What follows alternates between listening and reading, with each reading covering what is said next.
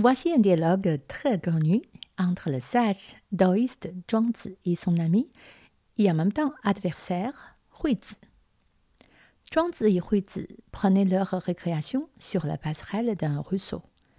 Lorsque le premier a observé, voyez comment les verrons s'élancent entre les rochers. Tel est le bonheur des boissons. Vous, vous n'êtes pas un boisson, dit Huizi. Comment vous pouvez savoir ce qui rend les boissons heureux? Et vous n'étant pas moi, dit Zhuangzi, comment pouvez-vous savoir que je ne sais pas ce qui rend les boissons heureux? Si moi n'étant pas vous, je ne pouvais pas savoir que vous savez. Huizi a répondu. Je la garde, mais en tout cas, je sais, vous n'étant pas un boisson, vous ne pouvez pas savoir ce qui rend les boissons heureux. Revenez, dit Zhuangzi à votre question initiale. Vous m'avez demandé comment je savais ce qui rend les poissons heureux. Le fait même que vous avez, posé cette question montre que vous saviez que je savais. Et comme je le savais effectivement après mes propres sentiments et observations sur ce pont. Bon, nos ancêtres, euh, les sages, d'un premier regard, on peut reprocher que Zhuangzi n'a rien d'autre à faire que jouer sur ces discussions et des mots euh, de logique inutiles. Mais si on jette un coup d'œil sur l'ensemble des œuvres de Zhuangzi, il illustre seulement son avis sur, euh, pour lui, euh, ces, ces, voix inconnues aux sophistes de l'époque.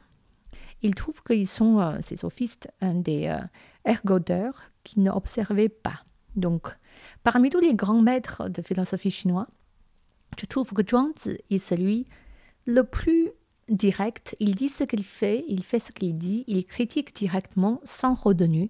Et au lieu de donner des leçons de morale, comme beaucoup de maîtres de philosophie chinois, il simplement, comme un enfant, il pose des questions.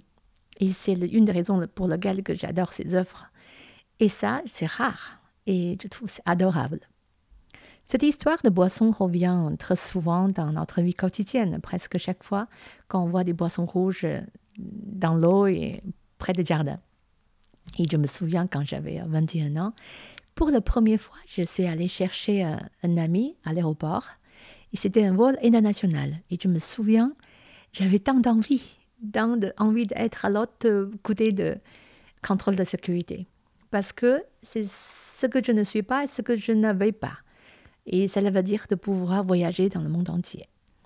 Et aujourd'hui, je me retrouve très souvent et fréquemment voyager à l'autre côté de sécurité, mais je ne suis pas dix fois plus heureuse que j'avais tant imaginé.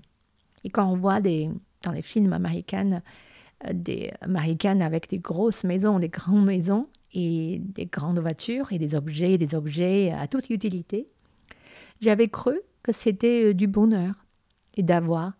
Et pour la plupart des Chinois, c'est toujours le cas d'aujourd'hui mais peut-être ils sont euh, plus heureux, mais peut-être pas. Et quand on voyage en Chine, quand vous voyagez en Chine via, via des DGV ou via des bus, on voit quand même beaucoup de monde. Et euh, vous allez voir des, des, océans de têtes avec des chevelures noires. Et il y en a tellement qu'on a du mal de s'identifier, même entre nous les Chinois. Avec tous ces préjugés, peut-être vous avez vu ou lu à la télé ou dans la presse française, vous pouvez vous dire que ces Chinois ne peuvent pas être heureux. Ils sont tellement euh, nombreux et relativement pauvres par rapport à la vie euh, américaine et parfois sales, selon certains critères, pas cultivés, ou tout simplement ils ont l'air euh, porter un masque et avec des regards indifférents aux nôtres. Mais finalement, aujourd'hui, je n'y pense plus comme ça. Je, je ne suis pas Zhuangzi et je ne suis pas eux.